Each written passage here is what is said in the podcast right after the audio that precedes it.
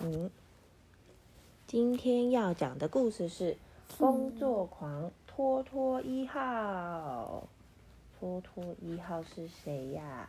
这里呀有很多的房子，还有呢有一些车子。这个地方是住宅区，对不对？这个呢是这个小朋友的家，刚好呢开来了一辆货运司机耶。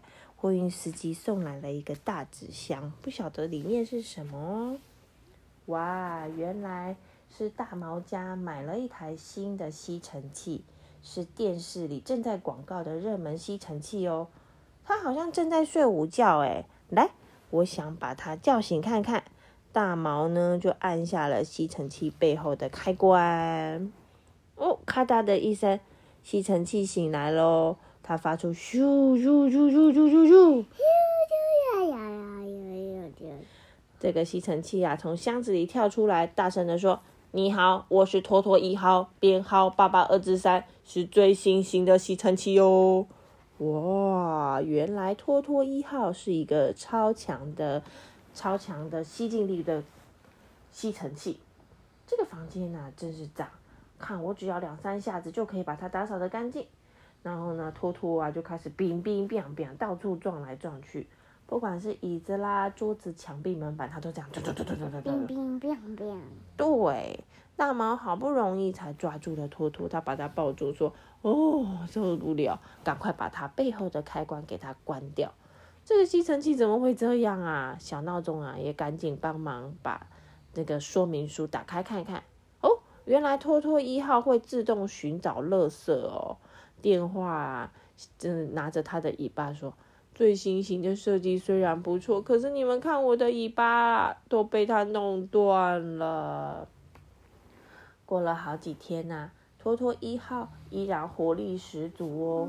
他每天呐都用超快速度在这边扫一扫，嘟嘟嘟嘟嘟，然后再冲去那个房间，嘟嘟嘟嘟嘟扫一扫。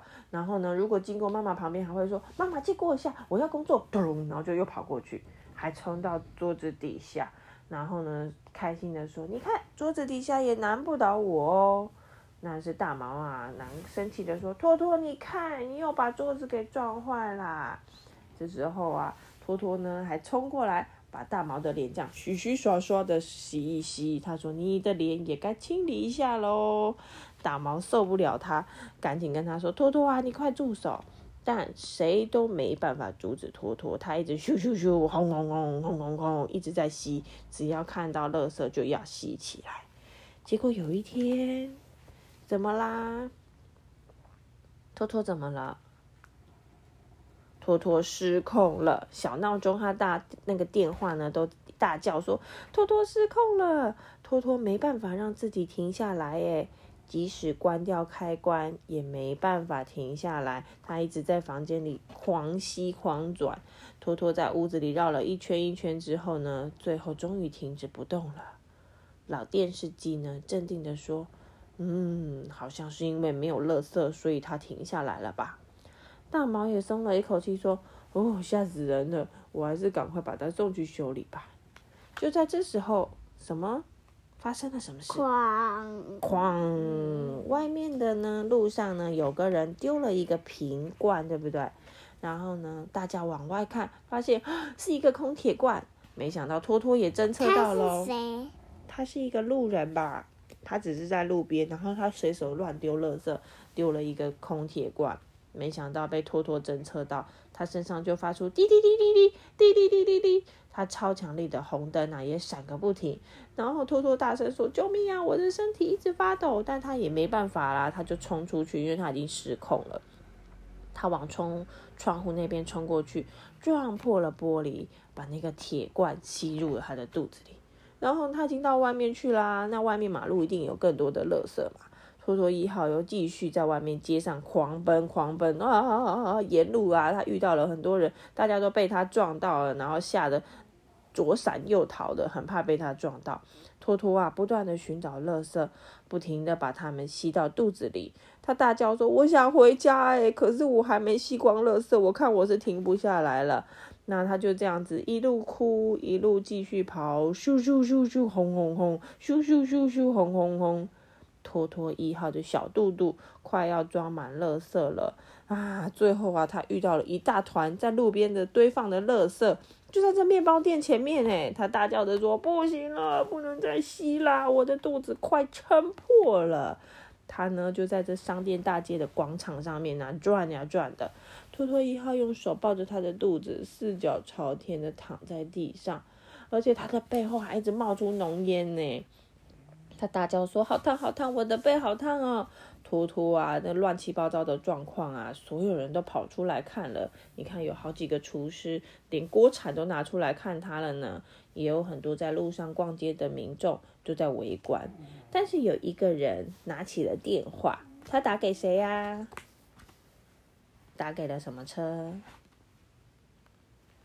？ambulance，对不对？嗯。他打给了救护车，救护车赶到了，哦咦哦咦哦咦哦咦哦，但这个救护车不太一样，它是电气救护车。